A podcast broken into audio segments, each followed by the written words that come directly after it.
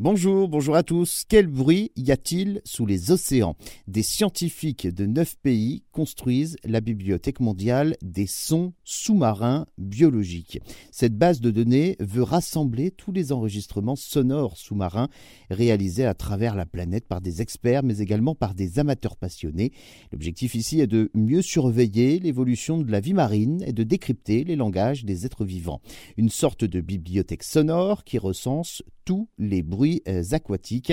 Le monde du silence de Cousteau n'existe en fait pas du tout.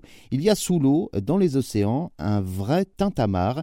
Alors que la biodiversité marine est menacée, ces chercheurs veulent répertorier tous ces sons avant que certaines espèces disparaissent. On peut donc entendre dans cette bibliothèque des chants des baleines, des poissons clowns ou encore des langoustes.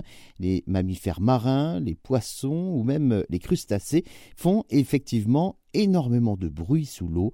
Hormis l'activité humaine, le bruit dans l'océan peut provenir de 126 mammifères, des centaines de mollusques et des crustacés, également près d'un millier de poissons.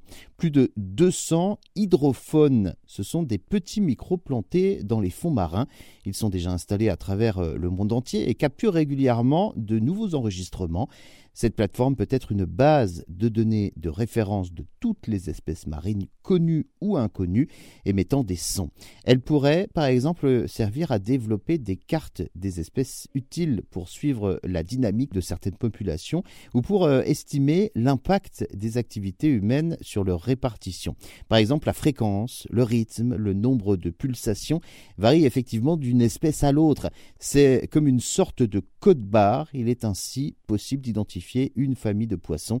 Et la Bibliothèque mondiale permettrait donc de comparer, par exemple, les ronronnements de certains mérous, qu'ils soient en Méditerranée, au large de la Floride ou encore en mer Rouge.